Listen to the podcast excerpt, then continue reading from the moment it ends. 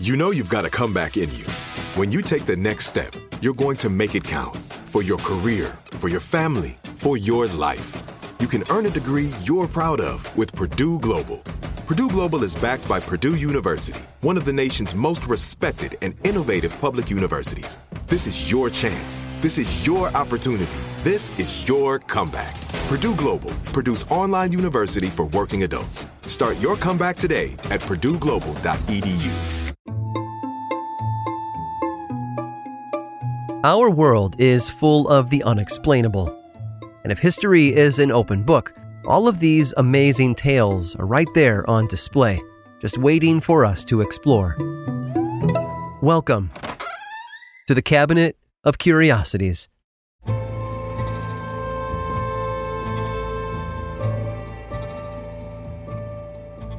Dinosaurs lived over 250 million years ago in what's known as the Mesozoic Era. The first human beings, or as close as we know as human beings, first appeared between 5 and 7 million years ago.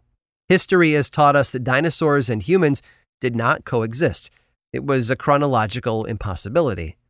And yet, there's a belief that species from both sides may have crossed paths at some point in history. Waldemar Julsrud certainly believed that. He was a hardware store owner from Germany. In the summer of 1944, while on horseback near the Mexican city of Acámbaro, he noticed something sticking out of the ground in a dried-up riverbed. Actually, he noticed many things. Small figurines made of clay that looked like animals of some kind. Several of them had rows of sharp teeth, and some were depicted in battle with humanoid figures, while others had the human figures riding atop their backs. He hired a local farmer to help him dig around the area. Maybe there were more of these clay creations to be found. Soon it was clear that the two men had gotten much more than they'd bargained for. They pulled over 30,000 clay figurines out of the dirt. The human-shaped ones were of particular interest because they seemed to represent cultures from all over the world, including ancient Egyptians and Sumerians, people not known to have ever set foot in Mexico.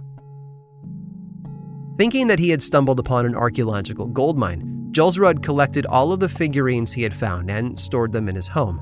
Word spread of the strange pieces, and eventually people came to find out for themselves whether they were truly an ancient plaything or just discarded modern art projects. Charles DiPeso, an archaeologist working for a cultural preservation organization in Arizona, immediately dismissed the Acámbaro figurines as fake. They showed no wear, no dirt in their crevices. They couldn't have been more than a few years old, he said. Most likely they were made by the local farmers as part of an elaborate hoax. Others weren't so skeptical, though. In 1951, Los Angeles Times reporter Lowell Harmer traveled to Julsrud's home in Mexico to see them for himself, and he was convinced of their authenticity. His article about the figurines led to more stories from other papers, all of which fueled further exploration of the area. Mexico sent 4 archaeologists to the site to see if there were other figurines that hadn't yet been found. There definitely were, but there was more as well. The bones of 2 dinosaurs were also discovered a little deeper underground. After the government shut down the site from further digging, rumors about what had been found there only grew larger. Another archaeologist, Charles Hapgood, wasn't convinced with DiPeso's claim that farmers had made the roughly 32,000 figurines on their own. For one, they had no reference for what a dinosaur was supposed to look like. The farmers were poor and uneducated. To think that they'd sit around sculpting lizards out of clay rather than tending to their farms didn't make any sense. Hapgood's colleague, Earl Gardner, apparently agreed. He sent a few of the figurines to a lab for radiocarbon dating, which placed their age at roughly 3,500 to 6,500 years old. Further tests would yield a more accurate time period of around 2500 BC. Other tests have been conducted over the years. 2 scientists attempted to run thermoluminescent dating on a few dozen figurines, but the results were inconclusive. And the fact that no one has been able to accurately chart their origins hasn't helped skeptics or believers prove the validity of the figurines. Over the years, debate has raged as to whether the Acámbaro figurines are remnants of a time when man and dinosaur, or something like them, coexisted, or perhaps they were someone's idea of a historical prank. We may never know the truth about where the figurines came from, but it sure is a curious vision of the past, isn't it? However improbable it might be, it's fun to imagine a time when humans might have done something typically only seen in Hollywood blockbusters, riding atop ferocious dinosaurs like a common horse. And if they did, it would be easy to see the Acámbaro figurines as something very familiar to our modern minds. Action figures.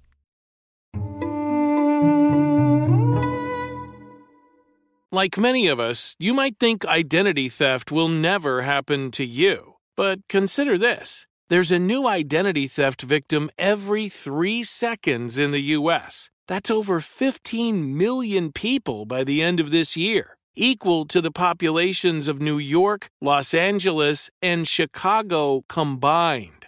Even worse, identity theft victims often don't even know they're victims. That's why LifeLock Identity Theft Protection alerts you to identity threats, even the ones that don't show up on a credit report, like data breaches, fraudulent bank transactions, loan and credit card applications, and crimes committed in your name. If your identity is stolen, your own dedicated LifeLock U.S.-based restoration specialist will work to fix it. LifeLock protects you in ways that you simply can't on your own.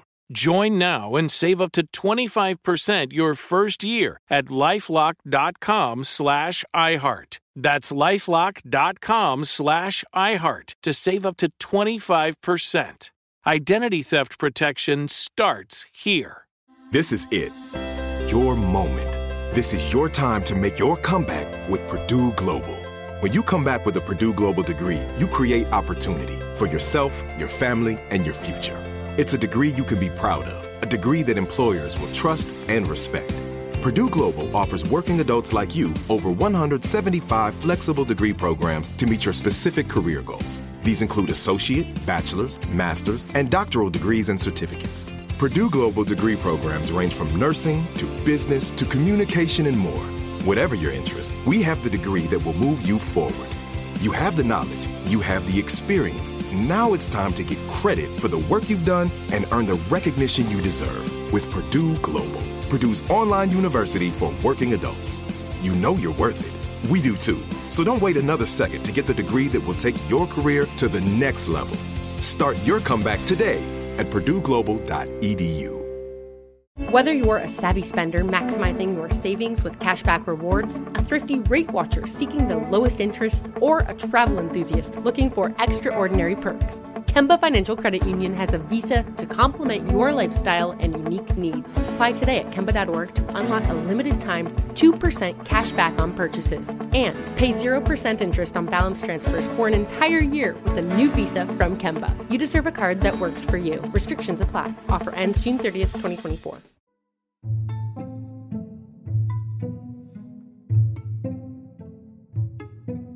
World War II ripped Europe apart, but out of it came countless innovations we still use today.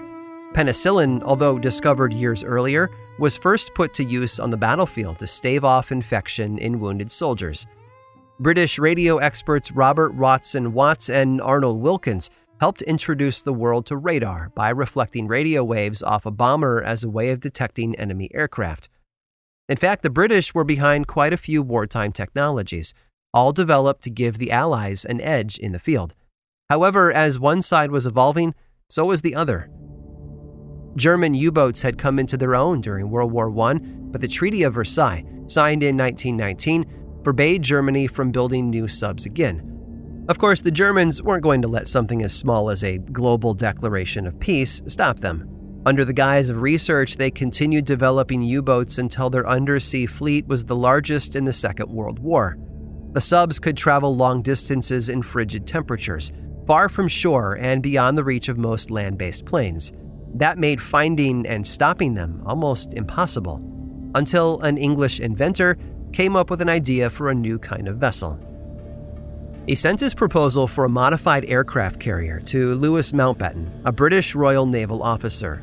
It would be a stealth craft designed to withstand the freezing temperatures of the mid-Atlantic, able to transport fighter planes to areas where U-boats were known to occupy. They called it Project Habakkuk, and the first step was to construct a scale model of this carrier at Canada's Jasper National Park. The inventor, Geoffrey Pyke, wanted to make sure it would be able to withstand artillery fire from the Germans, so he got to work on a 60-foot-long prototype fitted with a 1-horsepower engine. He hired a team of people to construct it at Patricia Lake in Alberta, not telling them exactly what it was they were building. Unfortunately, they had gotten a late start. It was already April, and the weather was heating up. Soon, there would be no way to verify the ship's resilience against the harshness of the icy mid-Atlantic. But rather than give up and wait until the next year, the British looked to the Americans to assist in their efforts. Due to a previous issue while working with the United States on a separate initiative, Geoffrey Pyke was cut out of Project Habakkuk. Absent their fearless leader, engineers from both countries worked round the clock for months as ambitions around the aircraft carrier grew. It had to be bigger, they said. It had to travel for longer distances, too. Its hull had to be over 40 feet thick to withstand towering ocean waves and enemy torpedoes, and it would carry more than fighter planes. Bombers were added to the list, which meant its runway needed to be over 2,000 feet long, and it also had to turn on a dime, so a 100-foot-high rudder needed to be included. Unfortunately, no one had ever installed or controlled one that large before. They built 3 different models based on Pyke's original design, but none of them managed to incorporate every requirement into a single one. Initial tests were successful, though the vessel moved much slower than the British had hoped. When it was all said and done, Winston Churchill and Mountbatten gave the engineers the green light to build and launch a full-size version as soon as possible. And they would have, if they'd had enough time. The researchers had been so scared of Churchill that they didn't have the heart to tell him that one ship would cost over $70 million and take almost a year to build. Oh, and it probably would have melted in the end. You see, given the steel shortages due to the war effort, Pyke and his scientists had to come up with another method for building an aircraft carrier capable of floating undetected into the far reaches of the Atlantic Ocean. The clear choice, quite literally, was ice. Had Project Habakkuk been completed, it would have been a 600-foot-long ship weighing 2 million tons and made entirely of ice, 280,000 blocks of it, to be exact. Well, an ice-based compound, at least. The first prototype built was originally made of solid ice, but it was too weak to withstand rough weather or gunfire. That's when Pyke came up with a new kind of material he called Pykrete. It was a mixture of ice and wood pulp that was stronger, more buoyant, and took longer to melt than regular ice. During one demonstration at a top-secret conference in 1943, Lord Mountbatten set up a block of Pykrete beside a block of ice. His audience?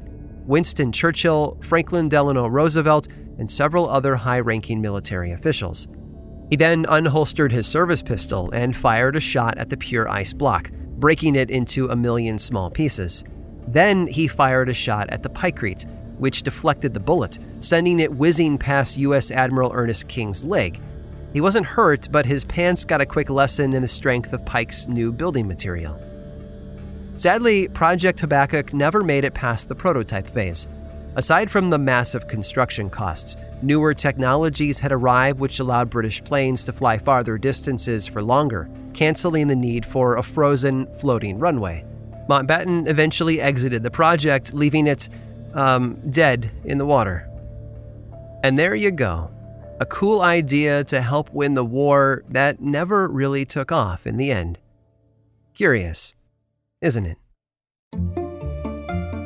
I hope you've enjoyed today's guided tour of the Cabinet of Curiosities. Subscribe for free on Apple Podcasts or learn more about the show by visiting curiositiespodcast.com. This show was created by me, Aaron Mankey, in partnership with How Stuff Works. I make another award-winning show called Lore, which is a podcast, book series, and television show, and you can learn all about it over at theworldoflore.com. And until next time, stay curious.